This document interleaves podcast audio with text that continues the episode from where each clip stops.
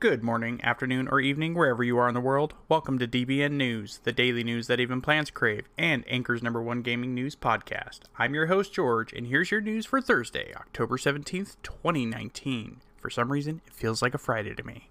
Probably because it's my day off tomorrow. Heh. News is courtesy to IGN and Activision's own blog post today, so let's get into it. In their blog post today, Activision laid out a pretty decent roadmap for Call of Duty Modern Warfare and what we can expect from the upcoming release of the game.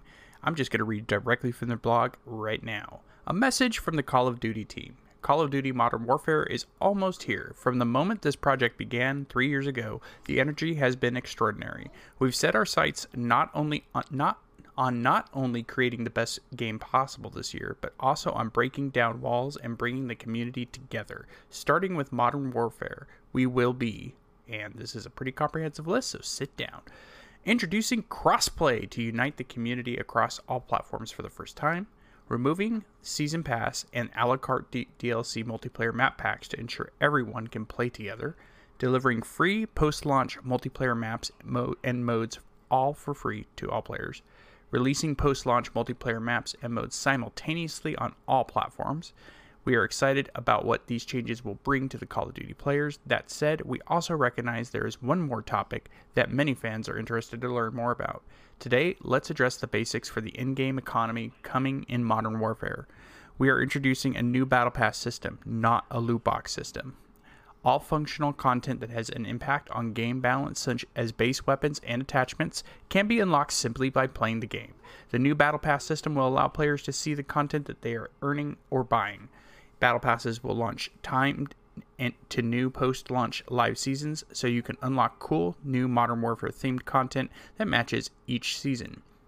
With the new Battle Pass system, players will be able to earn COD points simply by playing the game. There will be both free stream and a premium stream of content in the Battle Pass system in Modern Warfare. New base weapons will be earned through gameplay simply by playing Modern Warfare. Functional attachments for base weapons can be unlocked through gameplay as well, just like the game's beta. The Battle Pass and the in-game store will feature a variety of cosmetic content that does not impact game balance. The Battle Pass system for Modern Warfare will not launch when the game releases on October 25th. Here's why. First and foremost, we are all focused on making day one experience awesome. Second, it's important to us that everyone who is playing Modern Warfare has the chance to work their way through the new game and unlock all the rewards that are waiting for you. We expect to launch the system for Modern Warfare later this year. Understandably, there are still questions around how the economy will evolve throughout the post-launch live seasons. We recognize this and will take time to fully demonstrate. We know we are committed to delivering a fair system guided by the principles we've outlined here, and will continue to monitor feedback from player engagement to help us achieve that goal. Please look for more information on the live seasons and post-release content plans for Modern Warfare throughout the year and beyond. We're looking forward to playing in just a few days. And man, what a way to kick off a release of a much anticipated game. I think this is great. We're going to be able to see the content that we're buying. It seems like it's all cosmetic. They're taking that Overwatch route without the crappy loot box mechanics. I'm really looking forward to checking this out, and I can't wait to play the game. And now we're going to take a quick ad break. Be right back. And welcome back from that ad. Thanks for supporting the show. The Nintendo Switch has surpassed 15 million sales in North America, Nintendo announced today. In 2019 alone, Switch sales jumped more than 20%. Signaling the strength of Nintendo's handheld console.